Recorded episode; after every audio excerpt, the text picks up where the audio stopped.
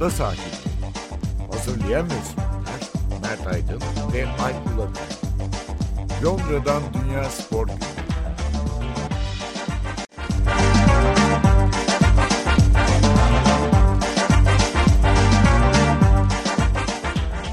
Ada sahillerine hoş geldiniz. Ben Alp Ulagay.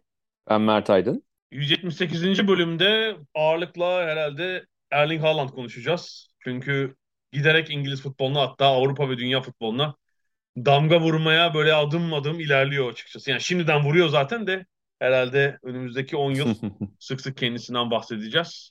Sezon başından beri sadece 8 haftada Premier Lig'de yaptıkları gerçekten kendisine e, şapka çıkarmamızı sağlıyor.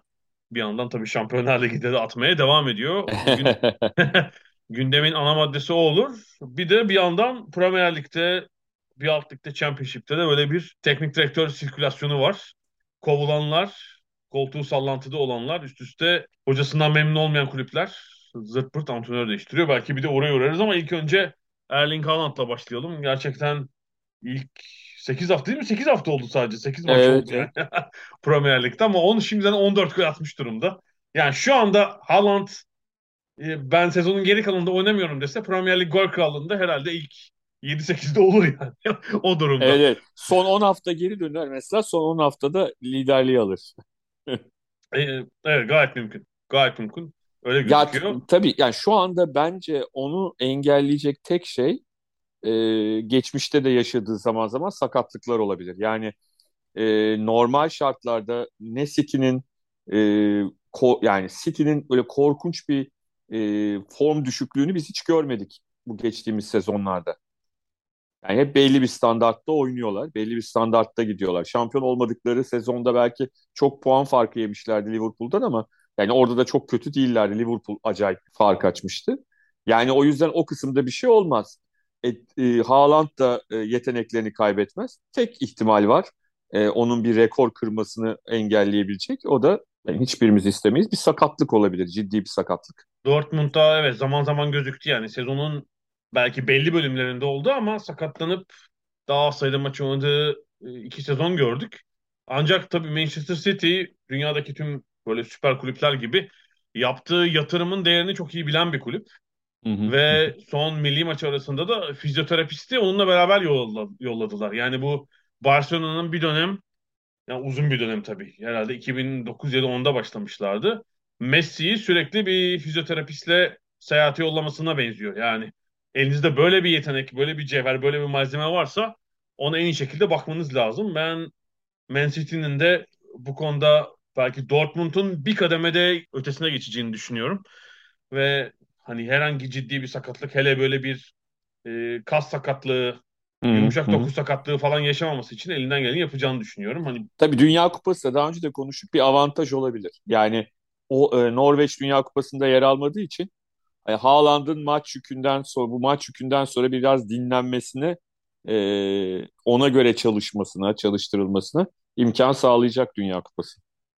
ben de bu hafta bayağı bir Haaland çalıştım. İşte belgeseller, eski röportajlar, hakkındaki yazılar, epey bir geçmişini de deştim açıkçası e, Erling Haaland'ın. Zaten işte bir genetik miras söz konusu. Bir de Babası şeyi bulduğunu söylediler. Aslında cyborg olduğunu keşfetmişsin. Evet o Norveç'in Svalbard adasındaki laboratuvara ulaştım. Dedim bunu nasıl nasıl ürettiniz? Nasıl ürettiniz? E, dünyadaki 72 halktan aldıkları doku örnekleriyle.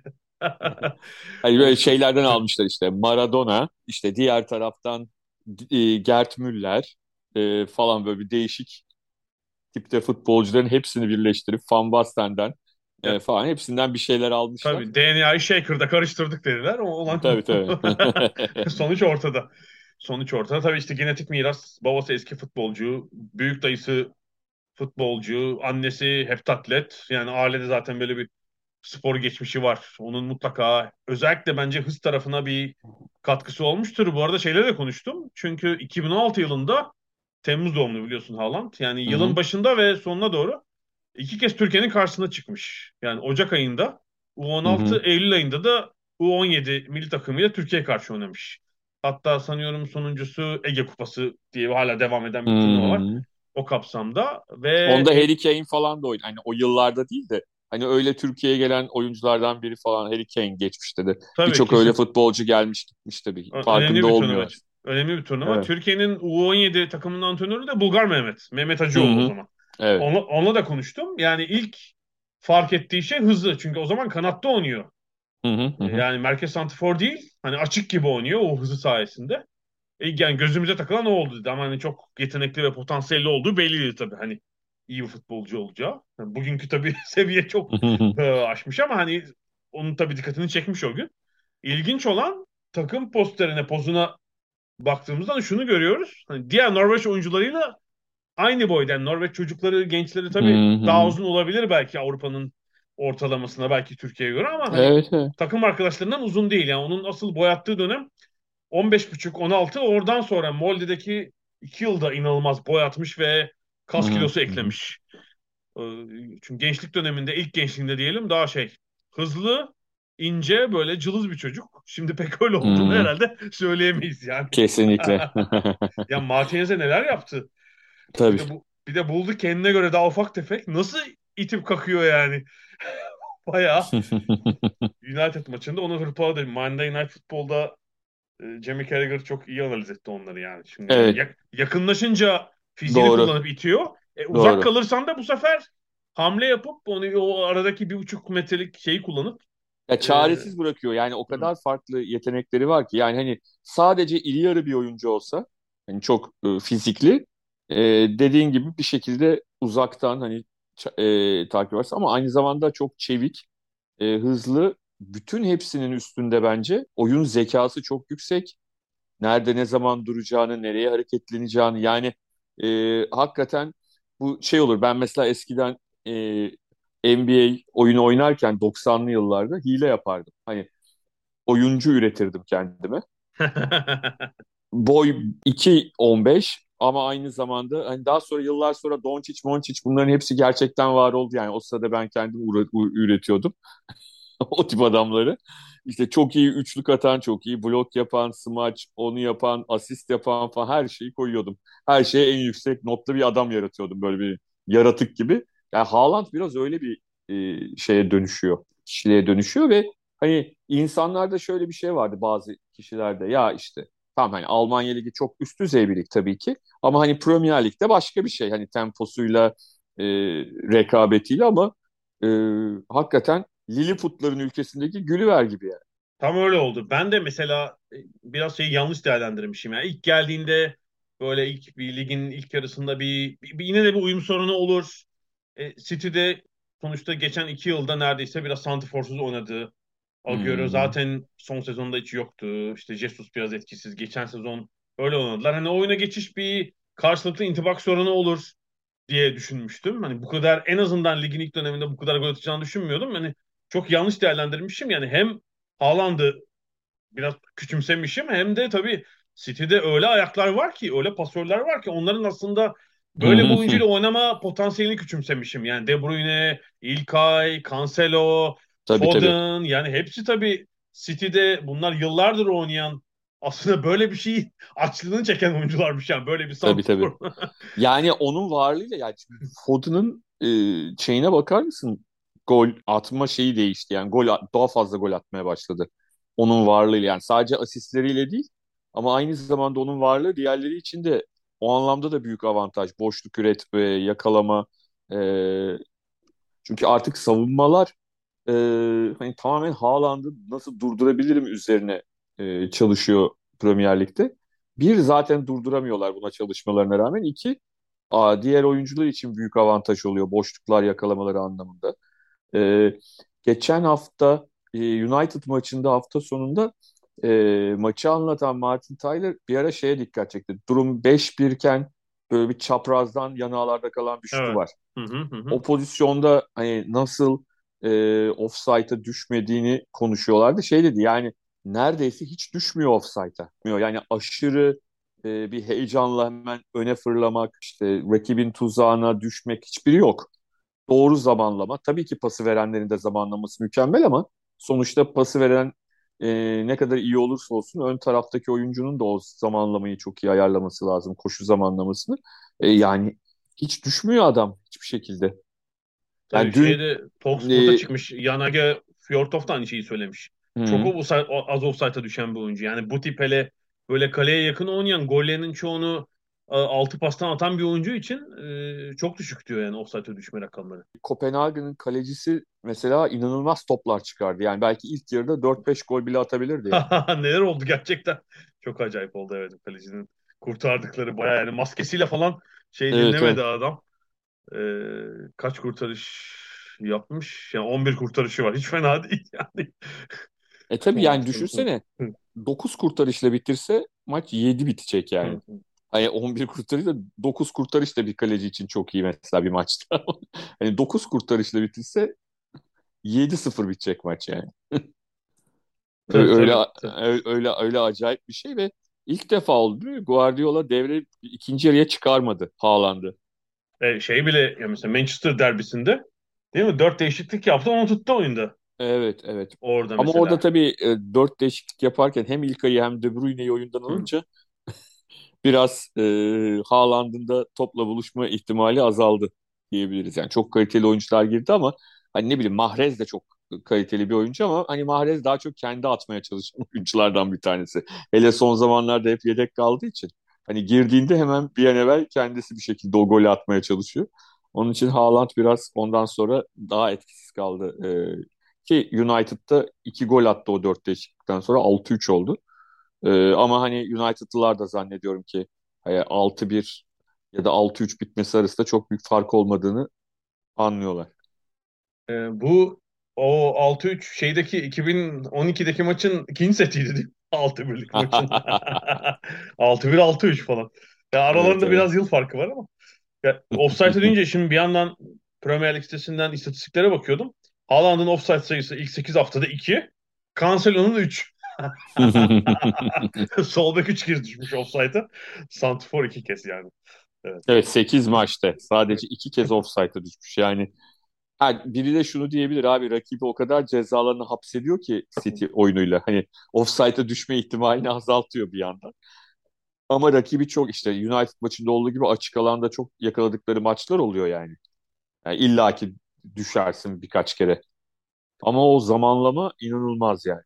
Çok çok e, acayip. Zaten hani pası atanlar da dediğimiz gibi e, maestro hepsi. Başta De Bruyne olmak üzere. E ben dün e, Twitter'da şey esprisi yaptım. Yani bu adam şu anda İngiliz olsa, Fransız olsa, Alman olsa, e, belki Hollandalı olsa şu anda hani Dünya Kupası'nı garanti kazandığı gözüyle bakabilirdik herhalde o ülkelere. Hatta Belçika olsa. Joker hakkımızı kullanmak istiyoruz bu Dünya Kupası'nda. Böyle bir şey yok mu FIFA'ya? Böyle bir öneri götürsün böyle şey olan. Yani düşünsene. Yani şu an şeyi düşün. Almanya'nın ciddi bir sıkıntısı var. Yani Haaland'ı bıraktım normalde sıkıntısı var. İspanya'nın var. Mesela hadi Fransa diyelim tamam benzeması cürümürü falan vardı. Ya da İngiltere'de Kane var. Çok ciddi bir sıkıntı. Bence bu Ya, Joker meselesi düşünülmeli. FIFA yani şey düşünsene. Kane biraz arkada oynayabiliyor. Bir parça Evet. arkaya geçer. O asist kralı olur, öbürü gol kralı olur. Değil mi? El Tabii ki ele. yani. El ele. El ele Yani öyle de bir gücü var. Yani hani gerçekten şu anda mesela tamam yani Haaland gelmeseydi de Manchester City şu anda Premier Lig'in en büyük şampiyonluk adayıydı. Yani zaten son e, kaç 4 yılda 3 mü 5 yılda 4 mü oldular? 5 yılda Yani 4 kazandılar evet. 5 Hı yılda hı. 4 Hı yani hı hı zaten favoriler. Hani Haaland gelmeseydi ama şu anda sanki hani e, dünyanın sonunu getirecek bir şey olmadığı sürece hani bu e, futbol hiçbir şeyin garantisi yok ama hani %95 falan diyebiliyor insanlar Haaland'ın varlığı sayesinde. O %60'lar %90'lara çıktı yani. Öyle bir e, oyuncuya sahip olduğu için. Tabii burada önemli olan, asıl önemli olan nokta e, Şampiyonlar Ligi'nin sonunu nasıl getireceği City'nin ve Haaland'ın. Yani Haaland e, eğer Mart'ta, Nisan'da, Mayıs'ta hala sağlamsa Manchester City ve Guardiola o hayallerini kurdukları Şampiyonlar Ligi için e, bir anda gerçekten en büyük favori olurlar yani. Evet yani ikinci turdaki eleme maçları başlayınca oraya kadar rakip takımların yani diğer iddialı takımların Şampiyonlar Ligi'ndeki önlem geliştirmek için bir 3-4 ayları var. Çalışsınlar Tabii o tabii. zamana kadar. Dünya Kupası'nda antrenörler, kulüp antrenörleri öyle değerlendirsinler. Kura çekilmiş olacak herhalde. Tabii. Dünya kadar. Kupası'nda mesela demin dedim ya hani hiçbir takımda olmadığı için hocalar e, Dünya Kupası'nda rahatlar. Yani hani sonuçta Hı. tamam hani çok büyük yıldızlar oynayacak Dünya Kupası'nda ama hani neredeyse bir formül bulmak çok zor Haaland'a eğer iyi bir takımdaysa. Yani biraz Norveç'te olması ki ortalaması hani Norveç'te yine çok kötü değil gol ortalaması. Ama hani Norveç'in genel anlamda çok güçlü bir takım olmaması. Belki orada başka bir hocayla en azından Norveç'i finallere götürme şansları olabilir ileride. E zaten milli takım hocaları bir araya gelip bir yemekte kutlamışlar bunu diye biliyorum. Flick, Deschamps, Southgate, Luis Enrique, oh falan kurtardık.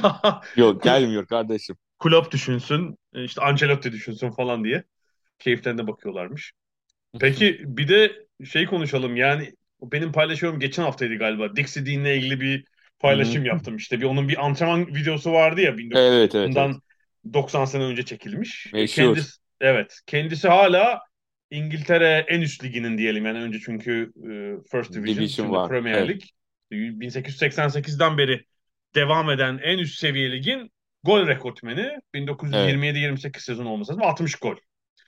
Yani 42 maçlık sezonda galiba kaçırdığı bir maç var mı bilmiyorum. 60 gol atmış. Yani akıl alır bir rakam değil ama şey olduğunu hatırlatalım. Offside golünün değişmesi 1922 mi 23 mü? Ya 22 ya 23. Yani futboldaki kalecinin geri pasta topu elle tutmamasını bir kenara bırakırsak e, son yüzyıldaki hatta yüzyıl geçmiş zaten en büyük değişikliği ve onlar takımlar o kurala uyum sağlamaya çalışırken İngiltere liglerinde büyük bir gol patlaması oluyor. Yani hem oyuncular hem takımlar Hı-hı. açısından bir sürü rekor o 20'lerin sonu 30'ların başında kırılmıştır. İşte Dixie Dean de muhtemelen ondan faydalanarak o 60 gollü lig sezonunu geçirmiş. Bir de kupalarda attığı goller de var galiba o sezon falan. Neyse böyle ak- akıl alır bir rakam hmm. değil tabii. Ben de şey dedim hani hiçbir zaman kırılmayacak rekor. Bizim sevgili Bülent Kalafat işte dalga geçmiş benimle hani. Haaland şeyi koymuş, mimi koymuş. Ondan sonra alındım diyor. falan hani kırılabilir mi diye. Yani 60 gol tabii olmaz ama nereye kadar geliyor mesela 30 gol falan çok normal olacak herhalde. 8 maçta 14 gol atan bir oyuncu için. Yani 30 gole azattı diyecekler ya ben sana söyleyeyim şu andaki hayallerdeki şeyler sayılar ve tekrar söyleyeyim hani hı hı e, hani sakatlık olmadığı sürece ben de bunu çok kullanıyorum en sonunda adamı sakatlayacağız. sakatlık olmadığı sürece hakikaten hani oynadığı takımı da göz önünde bulundurursak yani durması da pek mümkün görünmüyor yani. Tabii takımı da felaket çünkü 8 maçta 29 gol attılar. Yani 4'e yakın yani, neredeyse ortalama. Tabii. Yani şey olsa mesela atıyorum daha orta sıralarda bir takımın büyük golcüsü olarak çok atıyor olsa e, takımı bir gün durdurmaya başlarlar atamaz dersin. Hani City zaten Hani Premier Lig'de çok e, tekrar söyleyeyim hani Haaland'dan önce de e, dominant bir takımda. E, onun için iş, e, hakikaten çok astronomik sayılara doğru ilerliyoruz yani hani hiç düşünülmeyen hiç akla gelmeyen e, sayılara ulaşabilir. Ben de yani şeyi hesap dışı bırakıyorum. Hani büyük bir sakatlığı, bir darbeyle oluşan bir sakatlığı. Hani oynamayacağı belki böyle Şampiyonlar Ligi'nin o yoğun maç haftalarında Guardiola'nın onu yedekten sokacağı, ilk 11'de başlatmayacağı böyle bir iki maç belki olur. Ama hmm. sonuçta herhalde 35-36 maç 10. lig maçı oynayacaktır bu sezonda. Ya ben Teknik. açıkçası e, hani sakatlık olmadığı takdirde sakatlık derken illaki herkes sakatlanır da 7-8 maç en az oynamayacağı bir sakatlıktan bahsediyorum. Hı hı. Onun dışında ben toplamda sadece lig değil kupalar ve şampiyonlar gibi ben 60'ı bulacağını düşünüyorum. Evet bütün toplamda. resmi maçlarda bütün resmi gol, maçlarda. Yer, yerel kupalarda nasıl kadar oynatır, oynatır bilemedim. Oynamayabilir ama Şampiyonlar Ligi'nde de her maçta attığını düşünürsek. evet. Yani ligde yani 40'ı rahat geçecek gibi gözüküyor. Evet, evet. Daha evet. yukarısı işte bazen oyuncuların dönemsel tempoları oynuyor. Yani çok istikrarlı gidiyor şu anda. Her hmm. anlamda hazır takım müthiş. Ama 50 falan olmaz herhalde. Yani bu arada İngiltere liglerinde en üst ligde 40 golü geçen son oyuncu Jimmy Greaves 60-61 sezonu. 60 küsur olmuş yani. Ondan beri 40 golü geçen bir oyuncu yok lig maçlarında. Diğer kupalarla beraber mutlaka olmuştur. Tabii ki var. Tabii ki. Ee, 30'lar bir sürü var tabii. En son herhalde Salah 30'u geçen. Değil mi? 2017-18 sezonu. Ondan sonra 22-23 gitti mesela yani son geçen 4 sezon. Hmm. Yani Hayır, bu oradan... sanki hani Noel'e 30 golle varacakmış hızla gidiyor yani. Arada Dünya Kupası var belki ama hani neredeyse. Evet yine de işte zaman zaman ufak ufak inişler çıkışlar oluyor. Ben biraz Messi Ronaldo'nun o görkemli sezonlarına baktım. Mesela hmm. Ronaldo 2014-15 sezonu 48 gol attığı sezon. Ee, ilk 8 maçta 15 gol atmış. Hmm. La Liga'da. Sonra 48 ile bitirmiş. Ee, Messi de galiba 45'te kalmış. Sonra Messi'nin o 50 gol attığı sezon var.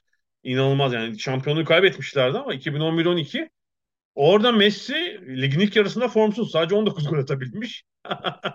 İkinci yarı 31 gol atmış mesela Messi'de. Hmm. İnanılmaz ikinci yarıda 3'ler 4'ler falan var.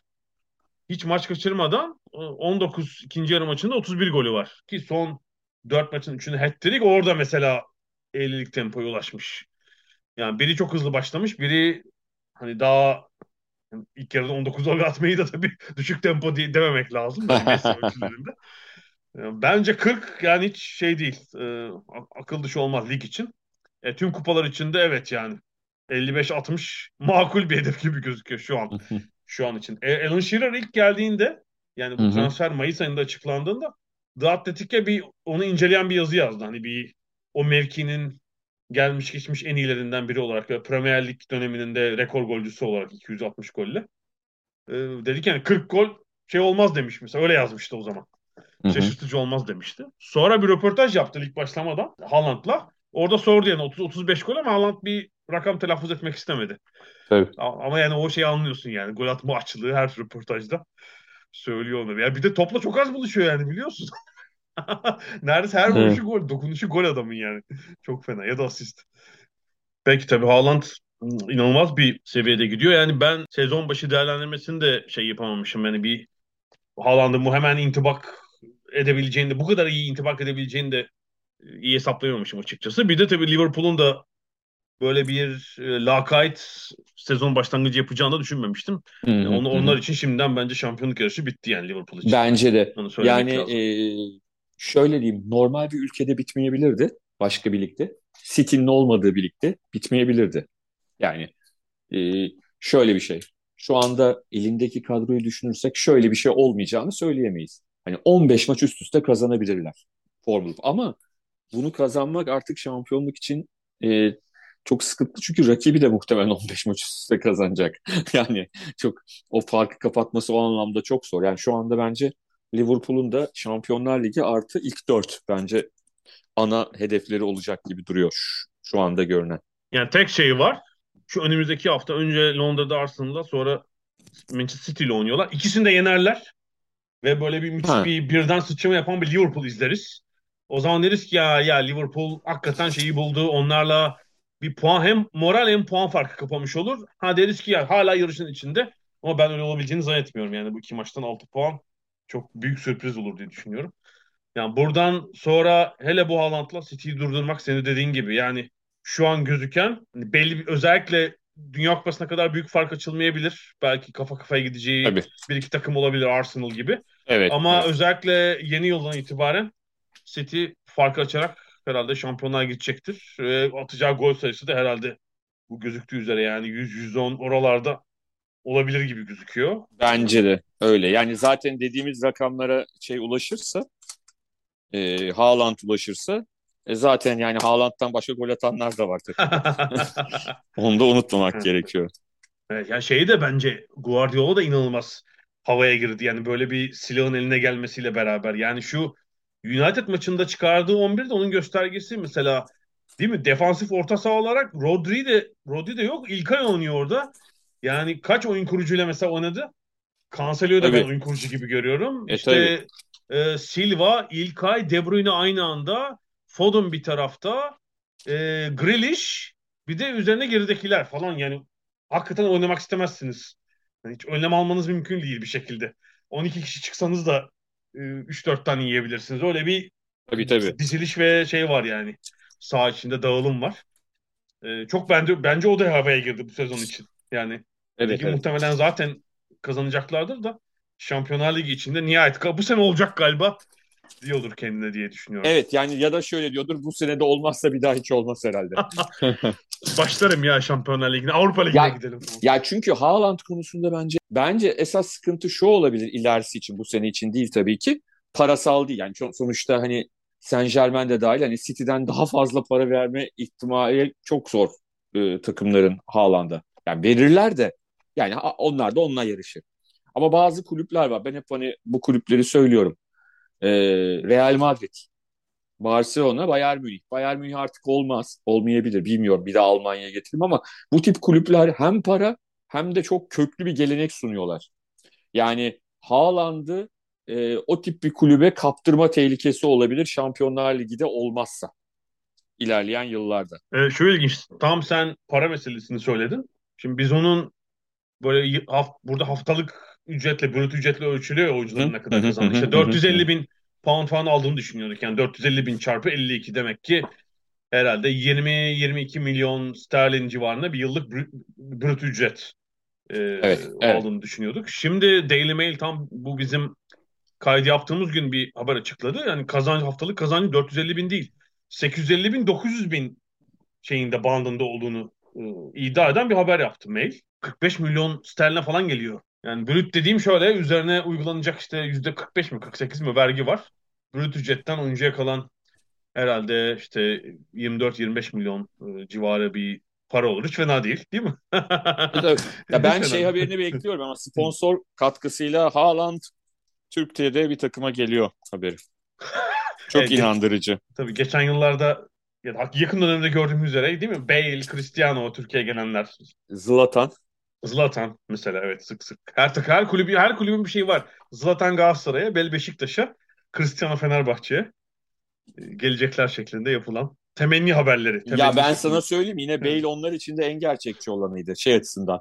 Yani Bale'in genel kariyerinin gidişi hı, açısından. Hı parasal açıdan değil ama evet. bir yerde yeniden doğmaya çalışmak falan gibi fantastik şeyleri en azından onun düşünme ihtimali var ama öbürlerinin öyle bir şey yok yani. Hatta ben o zaman espri yapmıştım. O zaman NTV Spor'daydık ve Galatasaray yönetimi de ısrarla yalanlamıyordu. Doğrulamıyordu da İbrahimovic'i. Zaten o yalanlamadıkları için başlarına bela oldu. Şu andaki başkan Dursun e, Özbek o, e, onun da e, katkısıyla, o olayların da katkısıyla o zaman seçim kaybetmişti sürpriz bir şekilde hatırlarsan. E, ben şey demiştim yani İbrahimovic şu anda Galatasaray'ın borçlarını ödeyebilir. E, servetiyle Galatasaray'ın borçlarını ödeyebilir demiştim. E, o zaman tepki falan da olmuştu ama doğruydu yani. Hani ancak siz o tip oyuncuları nasıl getirebilirsiniz? Çok basit. Hani kulübe ortak etmek ya da bir e, kulübün bir yöneticisinin, bir şirketinin bir projesine ortak olması gerekir ve o projenin promosyonu adına yani futbol değil ana neden. Böyle bir şeyle ancak bu tip oyuncular e, belli bir yaştan sonra da olsa getirilebilir diye düşünüyorum. Ya Amerika'daki modelde var ya Amerika'da çünkü bütün tabii, spor tabii, takımlarının hepsi şirket. Şirketlerin Hı-hı. patronları, sahipleri var.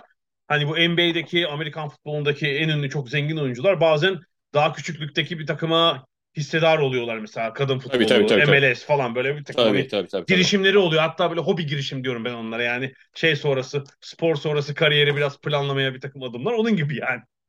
tabii tabii. Ondan sonra bu tabii aynen öyle yani. Hani sonuçta olabilecek bir şey, olmayacak bir şey değil ama hani dümdüz e, romantik e, projemizi çok beğendiler falan da olacak bir şey değil yani. Peki. Haaland'ı keyifle izlemeye devam edeceğiz. Kısa bir ara verelim. Bir parçada bu antrenör sorunsalı ve Şampiyonlar Ligi'ni konuşacağız.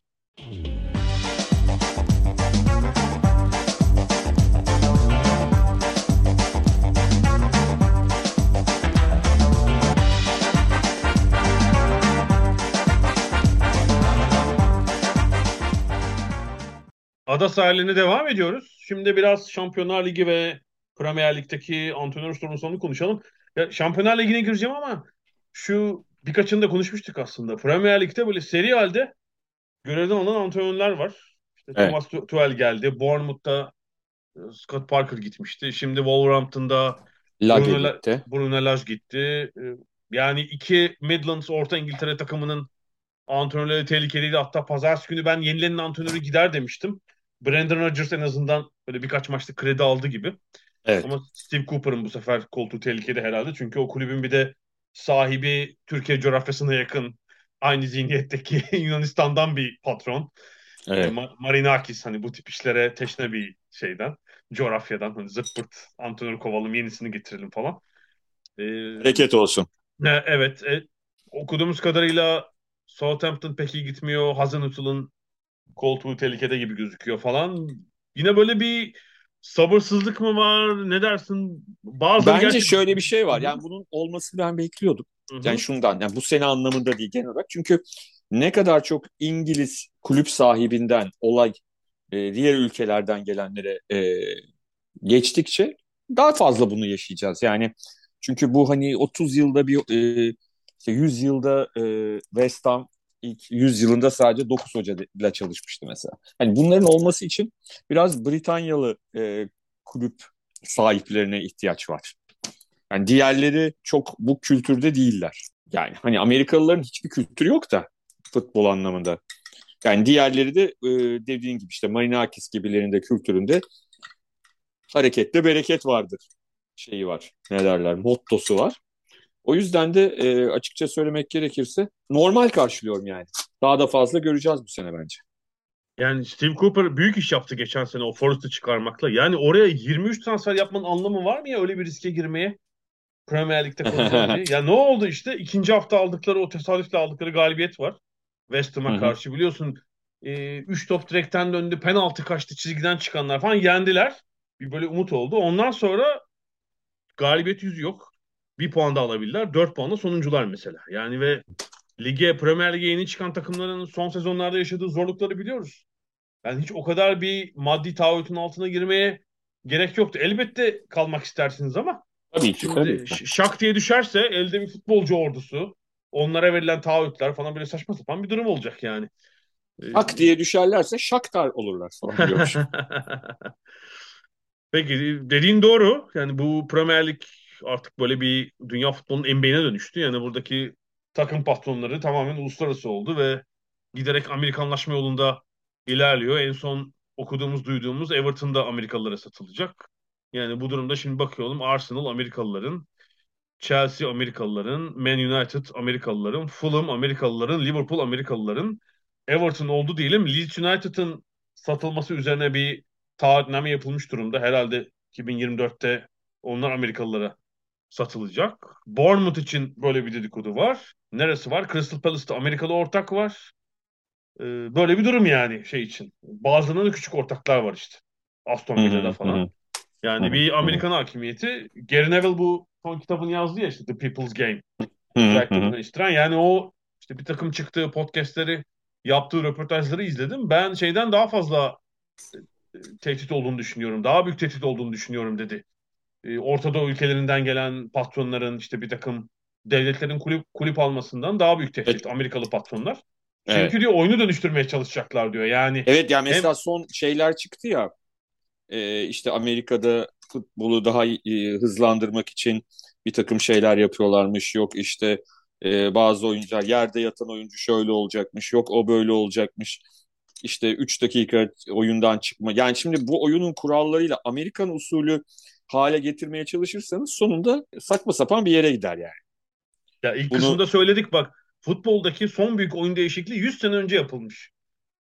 Yani offside kuralı çok belirleyici bir değişiklik. Oyuncu sayısı 3'ten 2'ye indiriliyor. Ya ondan sonra 100 yıl içindeki işte kalecinin topu tutmaması hani büyük diyorsan o var. Diğerleri hep küçük ayarlamalar işte hani offside'da aynı çizgide yani daha çok yorum değişiklikleri hatta diyorum ben onlara. Kural da değil yani. Mesela hani futbolun sağ Bence ölçülerin... devrimsel olan var. VAR. Yani şu anda hani son 100 yıl içinde hani en büyük e, değişiklik oymuş gibi duruyor. Evet, ama yani, kural değil de bir nasıl diyeyim kuralların uygulanmasıyla ilgili bir şey. Bir usul yani değişikliği gibi aslında. Ama yani o, oyunun skorunda, sağ ölçülerinde, oyuncu sayısında, çizgilerinde vesaire bir değişiklik tabii, var tabii. mı? Çok uzun süredir aynı yani. Halbuki basketbola bak. Ya 1950'lerde olan şey bu, bugünkü oyunla aynı spor olmadığını çok rahat söyleyebiliriz mesela yani. Ee, işte voleybol bile daha yakın diyebileceğimiz dönemde mesela skor tutuluşuna ciddi bir değişiklik yaptı. Akıllı bir şekilde falan yani.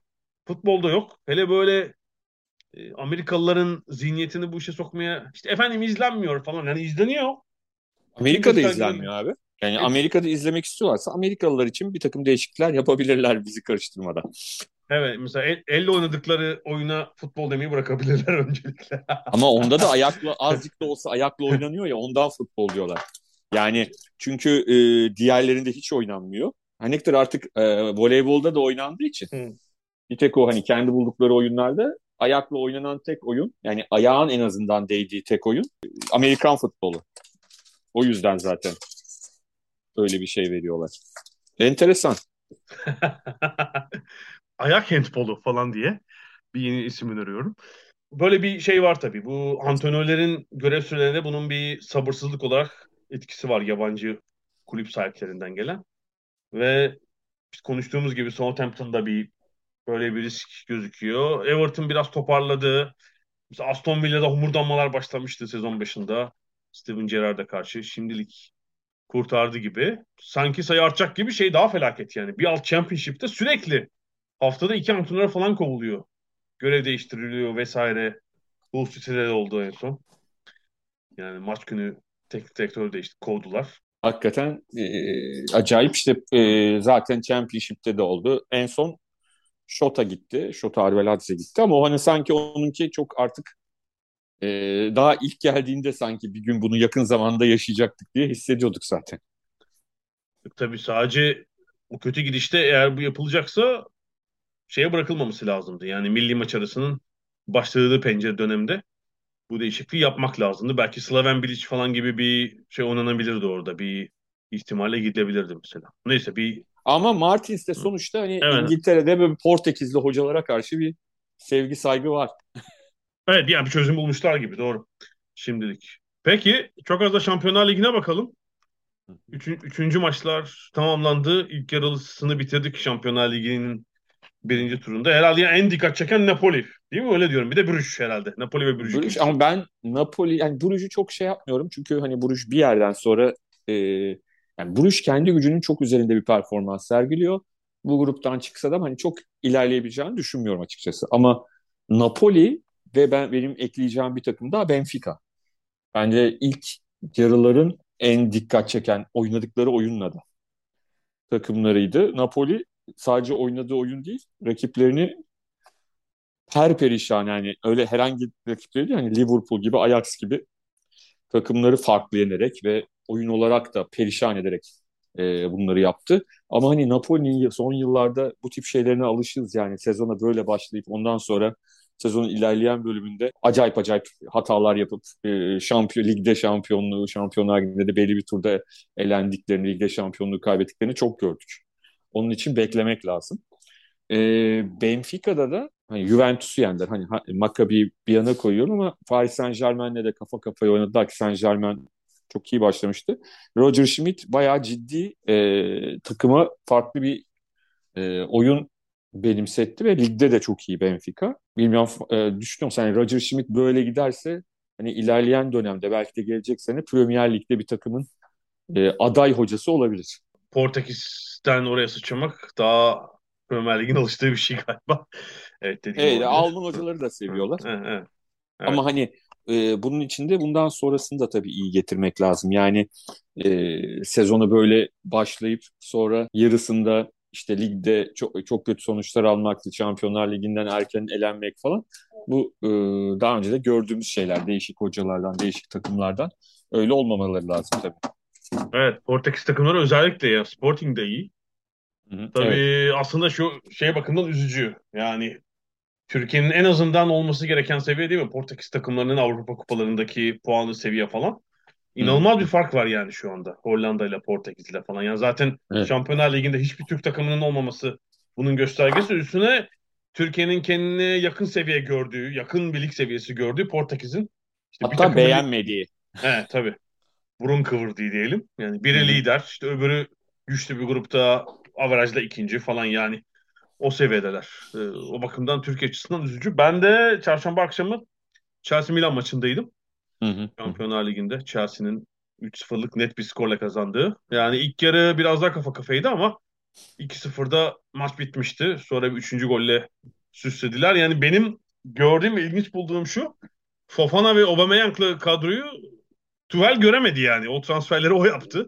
evet. O gitmeden yapıldı. Yani bari tabii bir adam... Aubameyang, tabii Aubameyang ligde ilk maçta gol attı. Dün şeyde Chelsea Milan maçında gol attı. Yani e, ilaç gibi geldi diyebiliriz. Ya bir 2-3 maç göreydi ya oyuncuları sonra yollasaydınız hani falan. Adam belki o da istedi alınmalarını. Muhtemelen Aubameyang eski oyuncusu zaten. Hani bir faydalansaydı birkaç maç sonra yollasaydınız. O olmadı. Şimdi o bu konfora Potter konmuş durumda ve Fofana da özellikle ilk, hem ilk golü attı sonra sakatlandı maalesef. 5 haftası olmayacakmış anladığımız kadarıyla. Yani önce bir kez kendini yere bıraktı. Tedavi gördü sonra devre bitmeden anladık devam edemeyeceğini. Böyle bir şanssızlık oldu. Yani Chelsea çok farklı ilk tuhal döneminden ama daha dinamik. İleride, ileride biraz daha baskı ve yani Santifor diyebileceğimiz bir oyuncu var tabii. Yani yaşı biraz ilerlese evet. de artık. Aubameyang, Aubameyang sonuçta.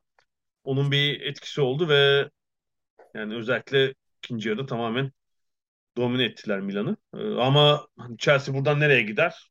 Yani, kupanın favorilerinden biri olmadığını söyleyelim. Yani muhtemelen bu kafa kafaya giden gruptan çıkacaklardır. Çünkü şu an Evet çok acayip bir grup. Evet, evet, evet. Son maça kadar herhalde şey olacak ve Chelsea'nin iki deplasmanı var yani. Milano ve Salzburg deplasmanlarından belki iki belki üç puan çıkarmaları falan gerekebilir duruma göre. Kolay olmayacaktır işleri. Tabii şimdi Milan'ın da mesela çok ciddi bir Avrupa geleneği var ama çok kolay değil yine o şeylere ulaşmak. O eski günlere herkesin Milanlıların istediği günlere ulaşmak şu anda çok kolay değil. Çok yani o zaman bir kere hani o geçmişteki hem hani şeyi saymıyorum 89-90'daki e, takımı hani o devrimci bir takım zaten hocasıyla güzel ama hani e, Ancelotti dönemindeki o 2000'lerin e, deki işte Shevchenko'lu e, kadronun e, çok gerisinde hani kadro kalitesi. Hı. Aslında İtalya Ligi o zamanki İtalya Ligi'nin gerisinde zaten. Diğer taraftan. E tabii Ondan şu sonra... an söz edilen nedir? İtalya Ligi'nde böyle parlayan oyuncu ya sene İngiltere'de olur mu konuşuluyor.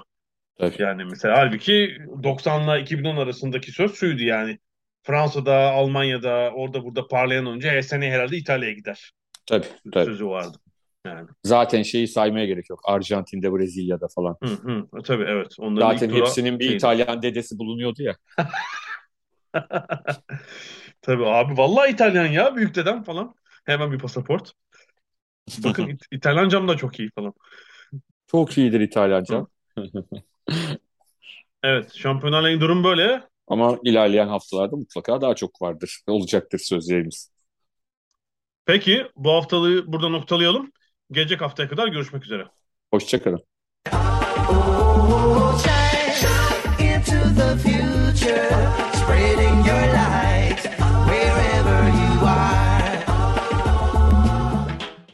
Ada Sahili Hazırlayan ve sunanlar Mert Aydın ve Alp Ulakay Londra'dan Dünya Spor Günü